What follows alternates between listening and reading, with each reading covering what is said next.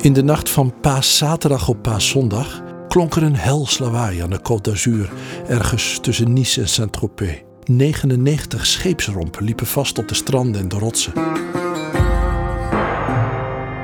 Dit is Lees Dees, een podcast van de VPRO en de actie Swap over bijzondere boeken die de top 10 meestal niet halen. Boeken die in ons taalgebied enigszins vergeten zijn geraakt. Ik ben Anton de Goede en in deze podcast behandel ik steeds één zo'n boek dat een herwaardering verdient.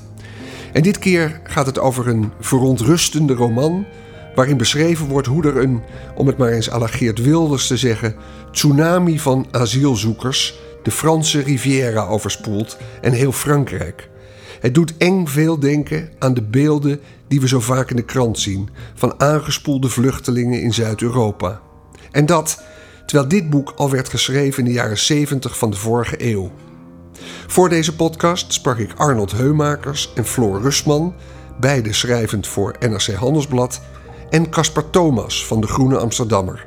Drie verschillende lezers met elk een eigen kijk op dit boek. De wereld lijkt wel onderworpen. Niet aan een bepaalde orkestleider, maar aan een nieuw apocalyptisch beest. Een soort alomtegenwoordig monster dat zich als eerste doel heeft gesteld de vernietiging van het Westen. Het beest heeft geen duidelijk omschreven plan. Het grijpt elke gelegenheid aan die zich voordoet. De mensenmassa aan de ganges was de meest recente gelegenheid, met de meest verstrekkende gevolgen. Jean Raspail beschrijft in zijn roman De Ontscheping hoe er miljoenen paupers uit het arme India op de vlucht slaan naar Europa, met als gevolg dat de westerse beschaving het loodje legt. Het is een boek waar je je als lezer behoorlijk ongemakkelijk bij voelt. Wat het op scherp stelt is, is eigenlijk de zwakke, zwakke punt van het westerse humanisme. Arnold Heumakers. Het is toch in feite het idee dat we allemaal gelijk zijn, dat we allemaal wereldburgers zijn. Het is een idee waar niemand naar leeft, maar wat niettemin uh, als een soort geloofsartikel wordt gekoesterd. Je kunt zeggen, ons paspoort berust op een bloed bodem idee. Je bent Nederlander als je in Nederland bent geboren of als je van Nederlandse familie afstand. Het ene is de bodem, het andere is het bloed. Als je werkelijk volgens de humanistische uh, opvatting zou, zou leven, dan is zoiets als een paspoort overbodig. Waarom zou je iemand van elders op de wereld niet het gunnen om in Nederland uh, zich te vestigen? Terwijl dat doen we niet. En dit boek laat zien, nou ja, we leven dus eigenlijk in strijd met onze eigen idealen in de praktijk. Dit boek laat zien wat, wat er gebeurt als die idealen op een hele verhevigde manier op de proef worden gesteld. Doordat er opeens een miljoen mensen zeggen: Ik kom bij jou wonen en wat van jou is, is van mij. En dan is de reactie uh, van uh, zeg maar de, de mensen die nog het gevoel hebben dat ze zich, zich moeten verdedigen, dat ze dit niet moeten laten gebeuren. Er is maar één oplossing: dat is je moet die vloot aan, aan gort schieten. De jonge man viel sierlijk neer. Zijn ogen, die zachtjes door de professor met duim en middelvinger werden gesloten, keken zelfs niet eens verbaasd. Met een vredig gevoel, een gevoel zo zoet dat hij er zich niet één voor de geest kon halen dat ooit zo volkomen was, keerde de oude meneer Calques zijn rug naar de doden en ging zijn huis binnen. Ja, dat zie je eh, de eerste dode eigenlijk in in de roman. Dat is dan een, uh, een jonge man uit Parijs die daar is gekomen om de paupers te, te begroeten. En hij, zegt, hij heeft ook aangekondigd, ik ga ze naar jouw huis leiden, want het wordt tijd dat je eens wat, wat teruggeeft aan ze. En deze man die pakt zijn jachtgeweer en schiet de goed mens dood. Ja, volgens Raspail is diens instinct dus nog in orde. Een goed mens doden. In dit fragment beschikt de dader, een professor, nog over het volgens Jean Raspail enig juiste instinct. De westerse waarden tot in het extreme verdedigen. Maar daartoe lijken uiteindelijk in het boek maar weinigen in staat. De Franse bevolking slaat op de vlucht naar het noorden en de paupers grijpen de macht. Dat vind ik het grote punt van dit boek. Is dat zeg maar, het uh, humanisme, dat maakt wie wij zijn als westerse beschaving. Uh, dat laat het zien dat het ook onze Achilleshiel is. Ook de zwakke punt is waar we eventueel aan te gronden zouden kunnen gaan. En dan gaat het er maar om hoe je daarover uh, over denkt. Of je denkt van nou dat is goed ook als die zaak te gronden gaat. Maar als je denkt van nou, dat is eigenlijk niet een goede zaak, dan is het een boek wat je wel aan het denken zet. En wat je aan het denken zet, want ik proef dat je tot die laatste categorie behoort. Ja, ja, natuurlijk. maar wat is dan je conclusie eigenlijk? Maar ja, één, één punt is van je moet massa-immigratie tot, tot uh, moet je zoveel mogelijk zien te beperken. Dat is uiteindelijk toch wat het einde van je, van je cultuur uh, tot gevolg gaat hebben. Zou Jesse Klaver het met je eens zijn? Nee, vast niet. Nee, maar er zijn wel meer punten waarop ik het niet eens ben met Jesse Klaver. Dus, uh... Maar eigenlijk zou dit boek om die reden ontzettend leuk zijn om gemeenschappelijk te bestuderen en als uitgangspunt te dienen voor een brede discussie.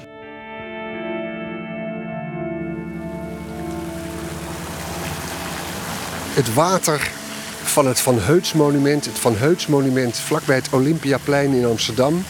Floor Rusman, redacteur van NRC Handelsblad. Heb jij iets met dit monument, Floor? Uh, nou, niet inhoudelijk, maar ik heb hier een tijd uh, om de hoek gewoond. Dus ik ben hier acht jaar lang langs gefietst. En toen deed het me eigenlijk vooral denken aan Provo. Omdat zij in de jaren 60, ik weet niet meer precies welk jaar, 66 waarschijnlijk, uh, dit monument hebben beklad met verf uit protest tegen het koloniale verleden. Ja, en inmiddels, dat was toen heel revolutionair, zal ik maar zeggen, en ondeugend. En in 2001 is het veranderd van, van, van bestemming. En uh, laten we even naar de achterkant lopen, dan een beetje weg van de fontein. Uh, dan lopen we gelijk trouwens naar een koperen plaat die er nu sinds 2001 op zit waarop we lezen dat het monument Indië-Nederland verbeeldt de vele herinneringen aan ons koloniaal verleden in Indonesië en wijst met respect voor het Indisch erfgoed naar de toekomst. Dit monument heeft dus een hele andere bestemming gekregen. Uh, was eerst opgericht als eerbetoon aan Van Heuts. Die vonden we later een foute gouverneur-generaal. En nu is het heel iets anders. En dat brengt ons eigenlijk ook bij dat boek van Jean Raspail. Wat heb jij met dat boek? Uh, nou, wat je al zegt, wat ik heel interessant vind, is als er een tijd een consensus bestaat over iets. En dat we het eigenlijk ondenkbaar vinden dat er buiten die kaders wordt gedacht. Um, en in dit geval gaat het dan over de consensus rondom, het, uh, rondom mensenrechten en het vluchtelingenverdrag. Die meteen na de Tweede Wereldoorlog er kwamen. Um, en aanhangers van Raspail die denken daar heel anders over. En tot, tot voor kort eigenlijk, misschien tot uh, oktober 2015, toen, uh, die, toen al die asielzoekers hier kwamen, was het eigenlijk ondenkbaar om zoiets te zeggen als we moeten het vluchtelingenverdrag aanpassen of afschaffen. En nu, um, nu heeft dat standpunt veel meer aanhang gekregen. En ik vind het dan interessant om te kijken naar ja, uh, um, de meest radicale variant daarvan ik, ik vind het altijd heel leuk om uh, hele radicale boeken te lezen die ook erg afwijken van zowel de consensus als de meningen in mijn omgeving. Ook Casper Thomas, redacteur bij De Groene, boog zich over Jean Raspail, die hij omschreef als een schandaalauteur, die door een nieuwe schare fans als een profeet zou worden bestempeld. Hoe reageer jij, Casper Thomas, op het voorafgaande? Ik heb het boek gelezen als een soort uh, dat je kunt zien. Dit is wat er gebeurt als je extreme welvaartsverschillen wereldwijd te lang op zijn beloop laat. Dan zegt op een gegeven moment een deel van de wereld: luister eens, als het niet vanzelf gelijker wordt, als we niet vanzelf de, wereld, de, welvaart van de wereld wat eerlijker verdelen, dan komen we het op een gegeven moment wel halen. En dat, is, uh, dat gaat er wel aan vooraf. Waar Heumaker zegt: de massamigratie is het probleem zeg jij eigenlijk, nee, dit boek dat wijst vooral op de ongelijkheid die het probleem is. Nou, kijk, het, het boek is natuurlijk een exposé over, uh, over massamigratie. En die wijst erop wat er gebeurt. Maar voordat die massamigratie op gang komt, is er, een, is er een eeuwenlange ontwikkeling geweest van welvaartsverschillen. En wat is de grote drijfveer van migratie altijd geweest? Het idee dat uh, je ergens anders waarschijnlijk een beter leven zult hebben. Dus wat is de uh, ultieme manier om migratie te verminderen of weg te nemen, als je dat wil, is zorgen dat die prikkel verdwijnt. En dat is niet iets wat je van vandaag op morgen kunt doen, maar ik zie dit boek van Raspail als dit is de consequentie van eeuwenlange welvaartsongelijkheid wereldwijd gezien. En wat vind jij, Floor Rusman, van Heumakers die zegt: streef vooral naar beperking van massamigratie? En de reactie daarop van Thomas die zegt: beperk vooral de wereldwijde ongelijkheid. Nou, ik denk dat het boek dat je wel Caspers conclusie kan trekken. Maar ik denk dat het boek vooral over dat eerste gaat waar Heumakers het over heeft. Ehm, je ziet bij heel veel mensen dat die ehm, het humanisme en dan vooral in de vorm van mensenrechten en dan het toegespitst op het vluchtelingenverdrag in dit geval uh, zien als een soort um, universeel iets dat tot in het einde der tijden in deze vorm zal blijven bestaan omdat het het goede belichaamt of zo. Ik heb een uh, voorbeeld. Ik was een keer bij een avond uh, waarbij Arno Grunberg Fred Teven interviewde toen hij nog staatssecretaris was. En dat was in de Bali, dus het was een nogal links publiek. En eigenlijk elke keer als Steven wat zei, begon iedereen boe te roepen, zo ongeveer. En de consensus in de zaal leek te zijn dat er geen, überhaupt geen grenzen konden zijn aan immigratie. Dat dat dan immoreel was. Toen, had ik wel zin om aan alle individuele mensen te vragen... oké, dus stel je voor dat er een miljard mensen naar Europa komen hoe zie je dat dan voor je? Weet je, maar zo. Uh, mensen vinden het onprettig om een discussie op zo'n manier te voeren. En, uh, en, en spreken dan liever in morele termen. En als iemand zo'n vraag stelt, dan is dat dan al snel extreem rechts of racistisch. Of... Dit boek dat gaat er ook vanuit dat je eigenlijk op het moment dat er sprake is van massa-immigratie, de wapens moet oppakken en je tot ja, tot een geweldexplosie moet laten komen om die massa-immigratie te voorkomen. Dat is natuurlijk helemaal geen oplossing. Nee, uh, ja, je ziet dat nu in Amerika al een beetje gebeuren. Daar zijn mensen sowieso natuurlijk uh, wantrouwiger tegenover de overheid en sneller geneigd de wapens op te pakken. Maar die denken dan, er is een bedreiging en ik heb het recht op zelfverdediging. Maar ja, dat leidt dan natuurlijk tot totale chaos. Je kunt één ding over het boek van Jean Raspail zeggen. En dat is dat het, hoewel het geschreven is in de jaren 70, een geweldig maatschappelijk thema behandelt. Wat eigenlijk zo weinig behandeld wordt. Er zijn heel veel boeken over vluchtelingenverhalen, uh, migratieverhalen. Maar deze kant, het is net alsof schrijvers zich er niet aan willen branden. Ik, ik, ja, ik kan dan ook niet zo goed een voorbeeld bedenken, behalve uh, natuurlijk. Um, en nee, verder weet ik het ook niet eigenlijk. Hij wordt genoemd als grote voorloper van Houellebecq, ook een Fransman. En eigenlijk ook zo'n soort bitterheid die we ook van Louis-Ferdinand Céline kennen.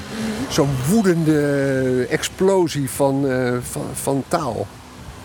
Ja, hoewel um, Céline wel een van de grootste stylisten aller tijden was. En ik heb Raspail niet in het Frans gelezen, maar dat kan ik namelijk niet. Maar um, ja, ik, ik vond het toch minder goed geschreven. Arnold Heumakers las en bestudeerde het boek wel in het Frans. Ik sprak hem ook nog wat nader over de auteur. Wat weet hij bijvoorbeeld van de ontvangst van het boek in de linkse jaren 70 in Frankrijk? We hadden mei 68 gehad, de studentenopstand. Hoe werd er in dat klimaat op het boek gereageerd? Ik weet daar eigenlijk niks van. Maar het grappige is, uh, bij de herdruk van zijn boek heeft Raspail een voorwoord uh, erbij geschreven, Big Other. Waar hij zelf over die uh, ontvangst uh, schrijft. Hij zegt van het werd eerst doodgezwegen, maar uh, waren 20.000 exemplaren gedrukt, maar er zijn er toch 15.000 verkocht. En ik kreeg van allerlei, alle, alle, alle, alle kanten bijval. Zowel van links als van rechts. Maar van links werd er dan bijgezegd: ik schrijf je dit wel, maar dat mag ik niet in het openbaar zeggen. Dus hij zegt: mensen die publiekelijk de tolerantie en de openheid naar het vreemde toe verdedigde. Dat is voor hem Big Other, hè, de, de grote ander voor wie alles moet wijken. Uh, die schreven stiekem aan mij. Ik ben het eigenlijk helemaal met je eens. Maar, maar of dat waar is, dat weet je natuurlijk ook niet. Want dat is, dat is natuurlijk ook helemaal in lijn met, uh, met wat hij beschrijft in, in het boek. Hè? Dat die Franse president, die aan de ene kant nou ja, de president van de vrijheid, gelijkheid en broederschap is. Maar stiekem ondersteunt hij financieel het krantje van de meest reactionaire auteur, die Machefer, die de standpunten van die heilige vertolkt. Dus het dubbelspel, dat zit ook in de roman. En dus misschien ook in de weergave van uh, de receptie van het boek die Raspail in zijn voorwoord uh, naar voren brengt.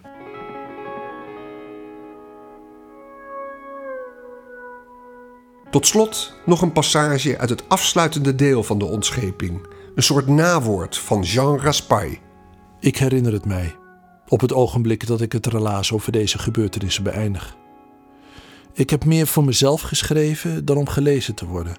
Want de officiële geschiedenis heeft nu kracht van wet en ik reken er niet op ooit gepubliceerd te worden. Hoogstens kan ik hopen dat mijn kleinkinderen me zullen lezen zonder al te veel schaamte te voelen. Als ze bedenken dat mijn bloed door hun aderen vloeit. En bovendien, wat zouden ze ervan begrijpen? Zou het woord racisme voor hen nog enige betekenis hebben? In mijn tijd al kreeg het verscheidene betekenissen. Wat voor mij gewoon de vaststelling was dat rassen met elkaar onverenigbaar zijn wanneer ze eenzelfde leefomgeving delen, werd door de meeste van mijn tijdgenoten direct beschouwd als een aansporing tot haat en een misdaad tegen de menselijke waardigheid. Jammer. Ze zullen mogen denken wat ze willen. We hoorden behalve Matthijs Deen, die de teksten las, ook Arnold Heumakers, Caspar Thomas en Floor Rusman. En het ging dus over de ontscheping van Jean Raspail, het zeer omstreden boek dat, hoe je er ook over mag denken, actueler is dan ooit, terwijl het al werd geschreven in 1973. In een vertaling van de Vlaming Jeff Elbers wordt het nu uitgegeven in Nederland door De Blauwe Tijger. Tot zover deze editie van Lees Deze, een VPRO-podcast die aanhaakt bij de actie Schwab. En Schwab is een initiatief van het Nederlands Letterenfonds met maandelijks aandacht voor steeds één literaire vertaling die extra aandacht verdient en waarover presentaties, discussies en leesclubs worden georganiseerd. Met dank aan Matthijs Deen, Berry Kamer, Alexander Koch, Eva van Meerten, Randy Vermeulen en de collega's van het programma Nooit meer slapen.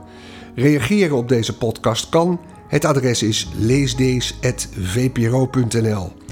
We streven naar een maandelijkse frequentie. Door je te abonneren op Leesdees, wat overigens geheel gratis is, krijg je toekomstige afleveringen vanzelf onder ogen. Meer informatie vind je op vpro.nl/slash leesdees.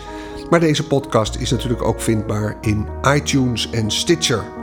Volgende keer gaat het hier over De Jaren van Virginia Woolf, vertaald door Barbara de Lange. De Jaren bevat portretten van een familie in een veranderende samenleving. Verscheen eerder in 1937 in Engeland en de Verenigde Staten. Over dat boek en over de gehele actie Swap van het Letterenfonds vind je meer via swap.nl, gespeld S-C-H-W-O-B. Graag tot horens, tot bij een volgende editie van Lees.